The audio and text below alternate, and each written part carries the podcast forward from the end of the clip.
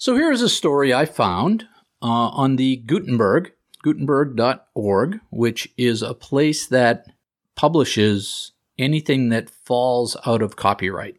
So this is a public domain story, right? Nobody owns this. It has passed into the public domain because someone either did not review the copyright or it's so old that you can't renew the copyright.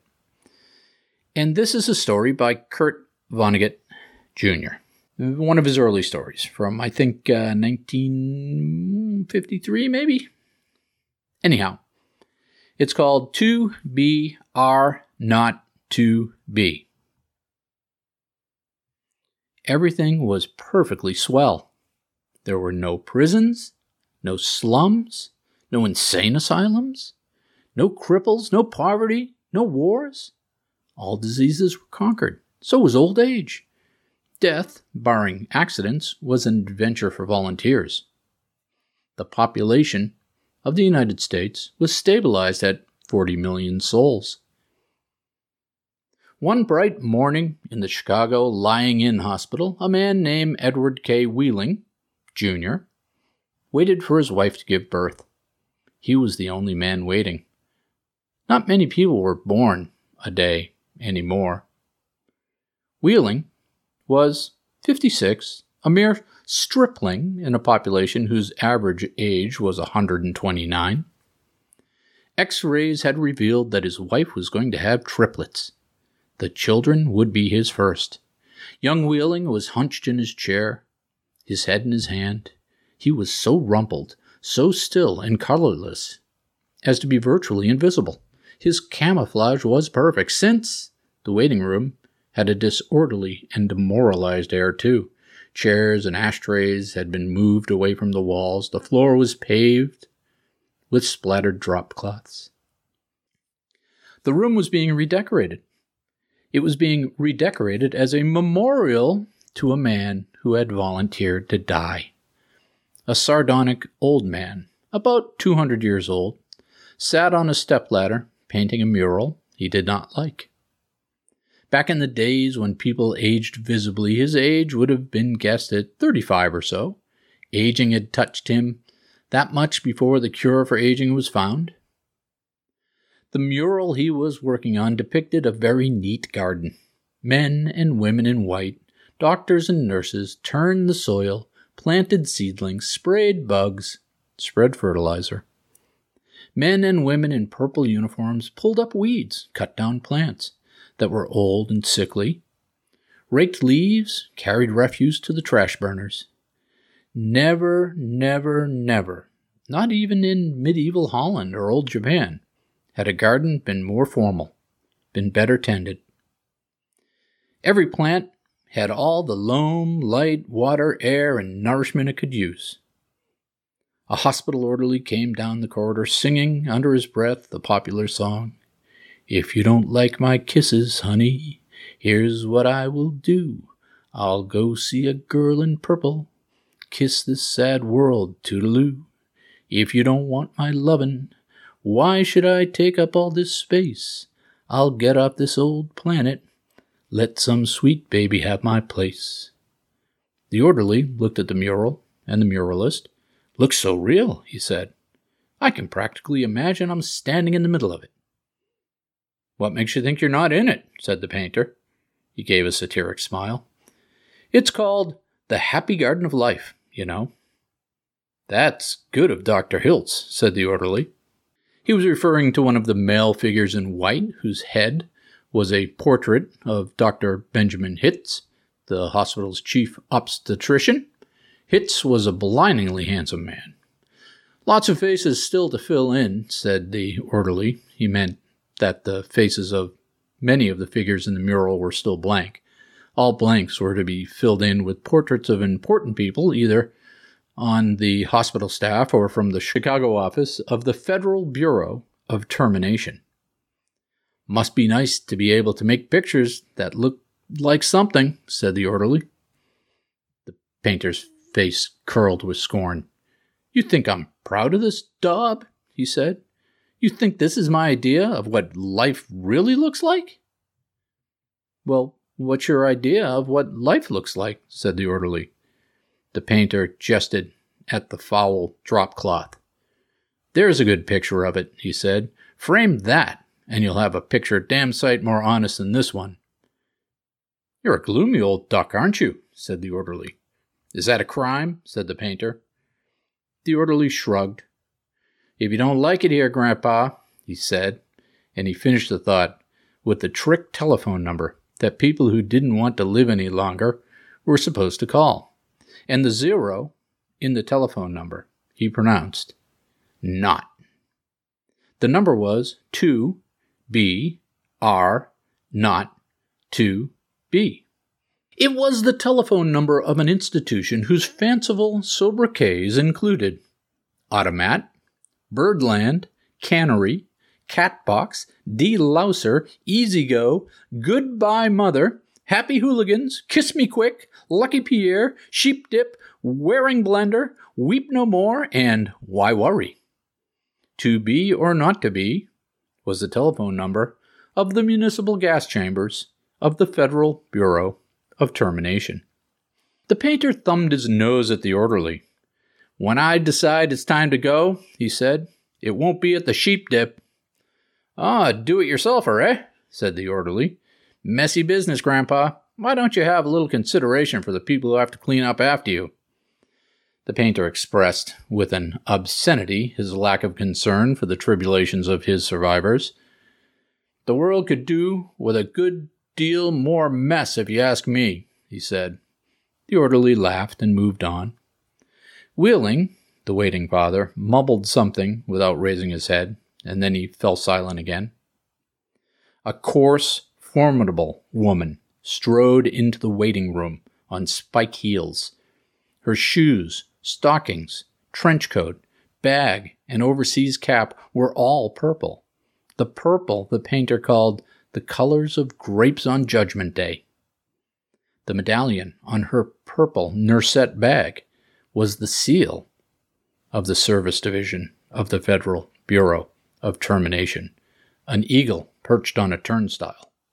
The woman had a lot of facial hair, an unmistakable mustache, in fact. A curious thing about gas chamber hostesses was that no matter how lovely and feminine they were when they were recruited, they all sprouted mustaches within five years or so. Is this where I'm supposed to come? she said to the painter. A lot would depend on what your business was, he said. You aren't about to have a baby, are you? They told me I was supposed to pose for some picture, she said. My name is Leora Duncan. She waited. And you dunk people? he said. What? she said. Skip it, he said. That sure is a beautiful picture, she said. Looks just like heaven or something. Or something, said the painter. He took a list of names from his smock pocket. Duncan, Duncan, Duncan, he said, scanning the list. Yes, here you are. You're entitled to be immortalized. See any faceless body here you'd like me to stick your head on? We've got a few choice ones left. She studied the mural bleakly. Gee, she said, they're all the same to me. I don't know anything about art. A body's a body, eh? he said. All righty. As a master of fine art, I recommend this body here. He indicated a faceless figure of a woman who was carrying dried stalks to a trash burner. Well, said Leora Duncan, that's more the disposal people, isn't it? I mean, I'm in service. I don't do any disposing. The painter clapped his hands in mock delight. You say you don't know anything about art, and then you prove in the next breath that you know more about it than I do. Of course, the sheave carrier is wrong for a hostess. A snipper, a pruner, that's more your line. He pointed to a figure in purple who was sawing a dead branch from an apple tree. How about her? he said. You like her at all? Gosh, she said and she blushed and became humble. That's that puts me right next to Dr. Hitz. That upset you? he said. Good gravy, no, she said. It's it's such an honor. Ah, uh, you admire him, eh? he said. Who doesn't admire him? she said, worshipping the portrait of Hitz. It was the portrait of a tanned, white haired, Omnipotent Zeus, 240 years old. Who doesn't admire him? she said again. He was responsible for setting up the very first gas chamber in Chicago. Nothing would please me more, said the painter, than to put you next to him for all time, sawing off a limb. That strikes you as appropriate? Well, this is kind of like what I do, she said. She was demure about what she did. What she did was make people comfortable while she killed them. And while Leora Duncan was posing for her portrait, into the waiting room bounded Dr. Hitz himself. He was seven feet tall, and he boomed with importance, accomplishments, and the joy of living. Well, well, Miss Duncan, Miss Duncan, he said, and he made it a joke. What are you doing here? he said. This isn't where people leave, this is where they come in. We're going to be in the same picture together, she said shyly. Good, said Dr. Hitz heartily. And say, isn't that some picture? I sure am honored to be in it with you, she said. Let me tell you, he said, I am honored to be in it with you. Without women like you, this wonderful world we've got wouldn't be possible. He saluted her and moved towards the door that led to the delivery rooms. Guess what was just born, he said. I can't, she said. Triplets, he said.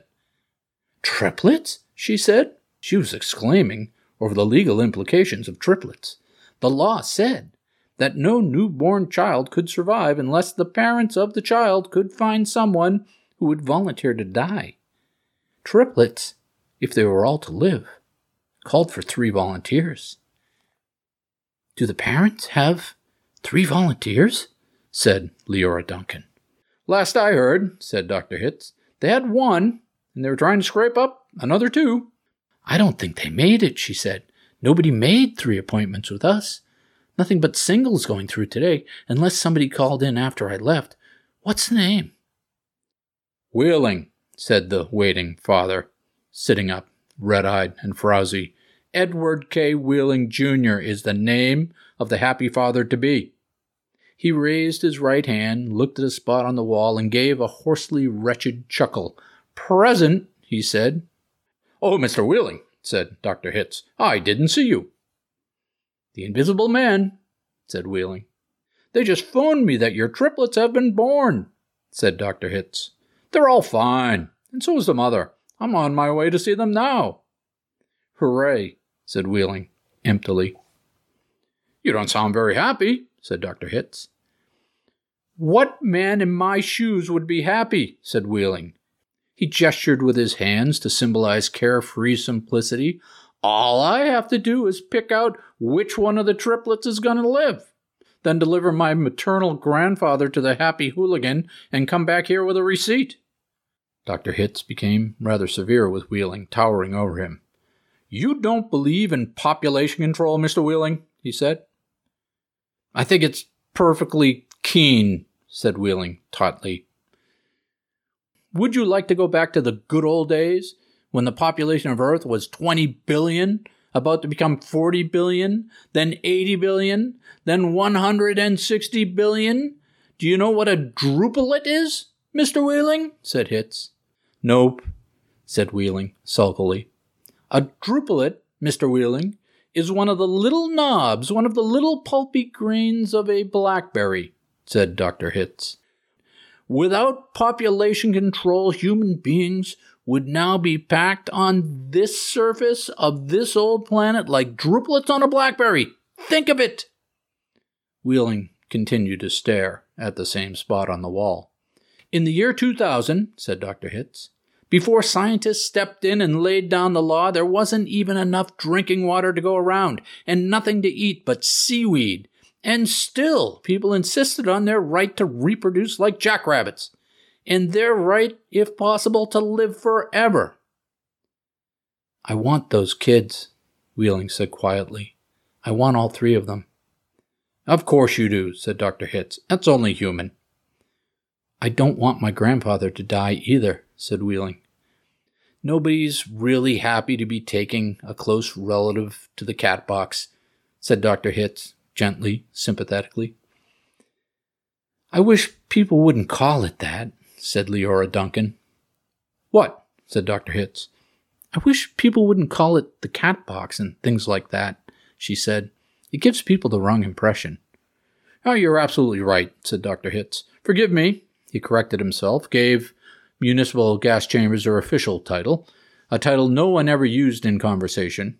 I should have said Ethical Suicide Studios, he said. That sounds so much better, said Leora Duncan.